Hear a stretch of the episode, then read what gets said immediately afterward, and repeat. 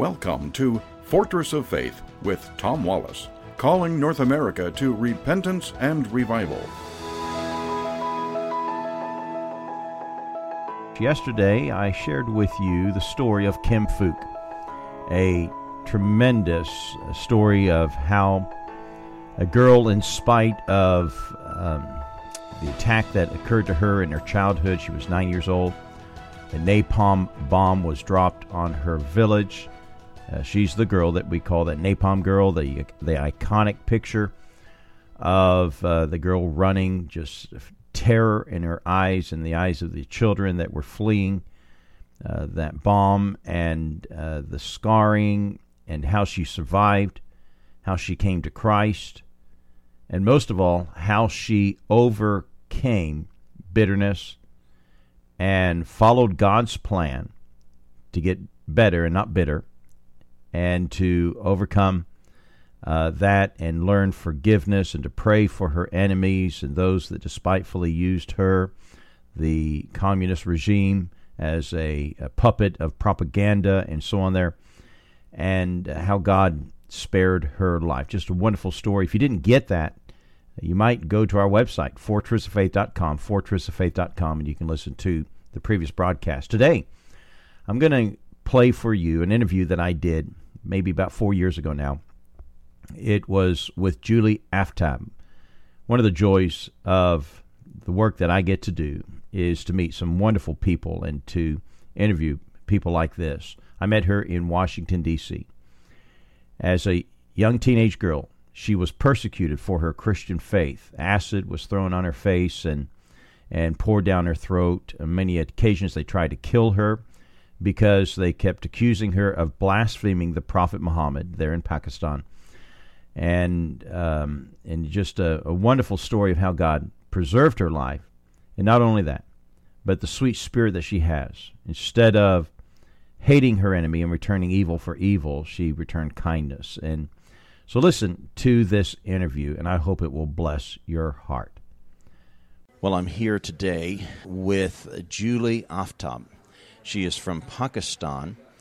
Julie, it's a it's a privilege to have you here on our show here at Fortress of Faith, where we try to warn uh, Christians and Americans about the nature of Islam. Thank you for having me. Well, uh, Lord bless your courage and your faith in the Lord Jesus Christ. You are a, a believer in Christ. Yes, sir. And because of your faith in Christ, you were persecuted by Muslims in your home country in Pakistan. Yes, sir. Why don't you tell our listening audience what happened to you? Well, in Pakistan, I was working in the public call office as a operator, and I was wearing cross. And Muslim people, uh, well, one of the customer he came um, and wanted me to change to Islam. Before that, many time I was told that I did not look like a Christian. I should change to Islam, and I always ignored people. And uh, when they asked me to change to Islam, and I refused to, and they tried to offer me money, they tried to scare me, and uh, I still not changed to Islam. And uh, so they tried to bribe you and yes. threaten you, and yes, so they were offended because you were wearing a necklace with a cross. Yes, sir. Yes, sir.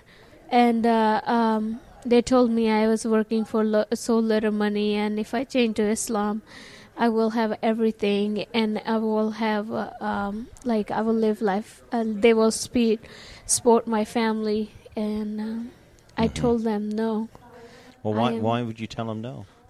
because my faith is not for sale. Okay. It's not for sale. Nobody gives faith. Nobody takes away. Hmm. God is uh, Jesus Christ is the one who gave me faith, Hmm. and it's it don't have a price. And um, So you told them no, yes, and what did they do? Well, afterward, uh, the man uh, got up and he told me. He said I was living in the darkness. Uh, he said if I you change to Islam, you uh, you will. I'm trying to. He told me. He said I'm trying to save your soul. You're living in the darkness and you're gonna go to hell. And I told him. I said I know where I'm going and I I believe I am living in light. And he said, so you think Islam is living in darkness? And I told him you said so. and then he uh, he put it more money and he on the table and he said take all this money i'm giving you last chance and i i told him i don't need your money. Get uh, pick up your money and go away. And uh, he got up and he tried to grab me and he tried to scare me. In pakistan many time they what they do like uh, if girls don't listen to them or do what they want to either they rape them or throw acid or do something. And um, I when he got up and he got close to me and he was um, and I pushed him back and I slapped him and I told him I'm girl but I'm not weak Mm. and I picked up the money and I threw it at his face and I told him leave Mm. and uh, before he was leaving he, in the door he he stood there and he said I'll see if your Jesus will save you I was only six, 16 years old Wow. I do not know what he meant, but then he left in and later on he came back about five or ten minutes later and uh, he brought acid and he threw it at my face. Wow. and then uh, I got up when the acid was on like it was burning. My body was smoking.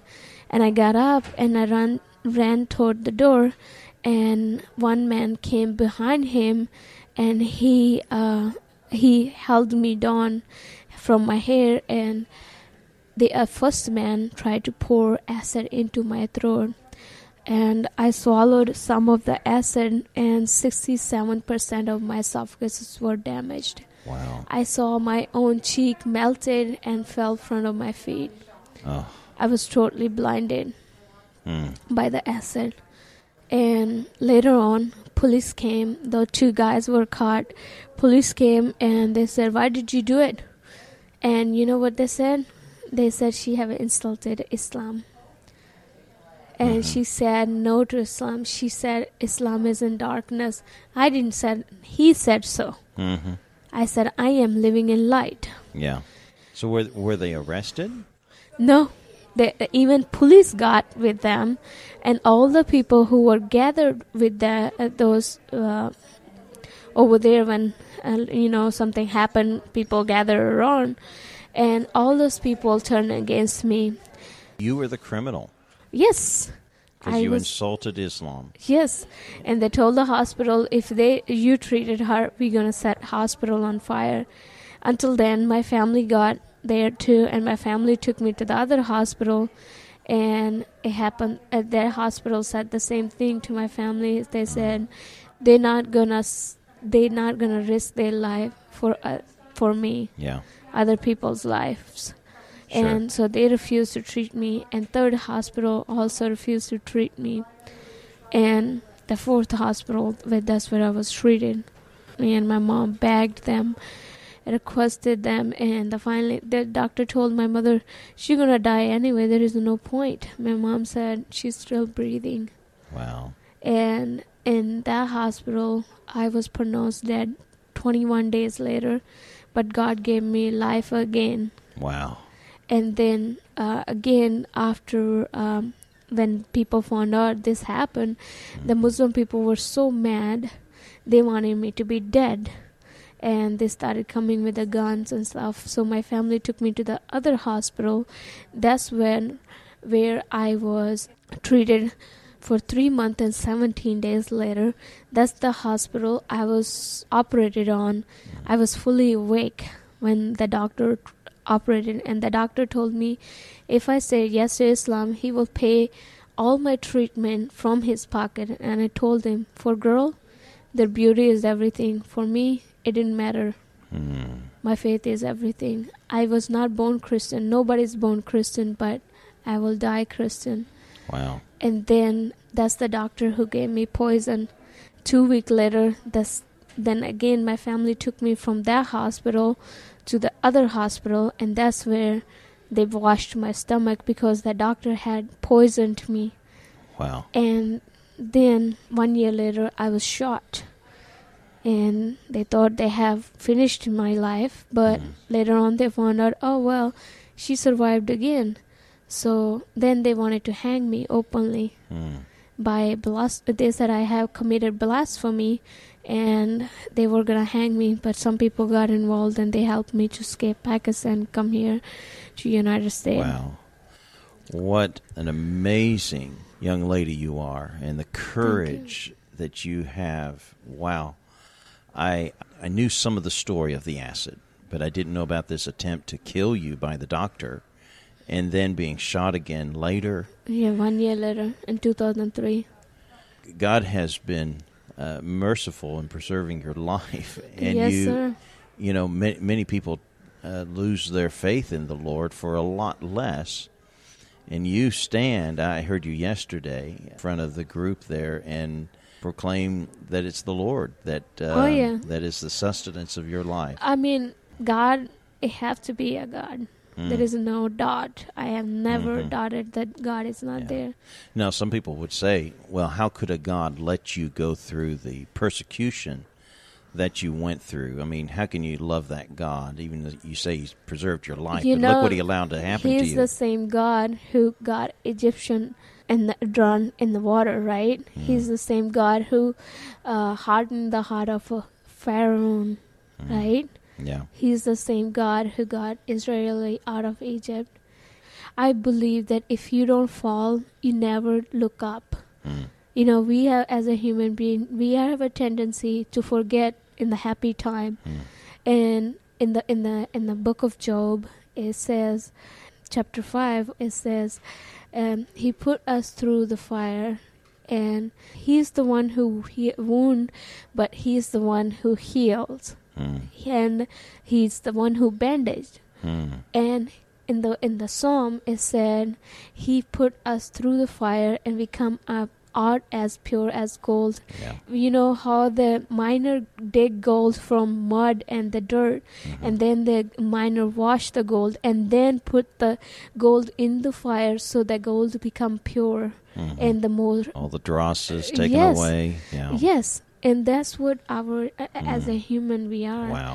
and every time honestly every time something happened i felt more stronger than past you know when i have i have a lot of obstacle in my life still Mm. i do Yeah. and um, i whenever i think about it i just look back and i say you know if i could get through that time why not now Mm. he's the same god i'm still his follower i'm the one who misplaced him he Mm. never misplaced me Amen.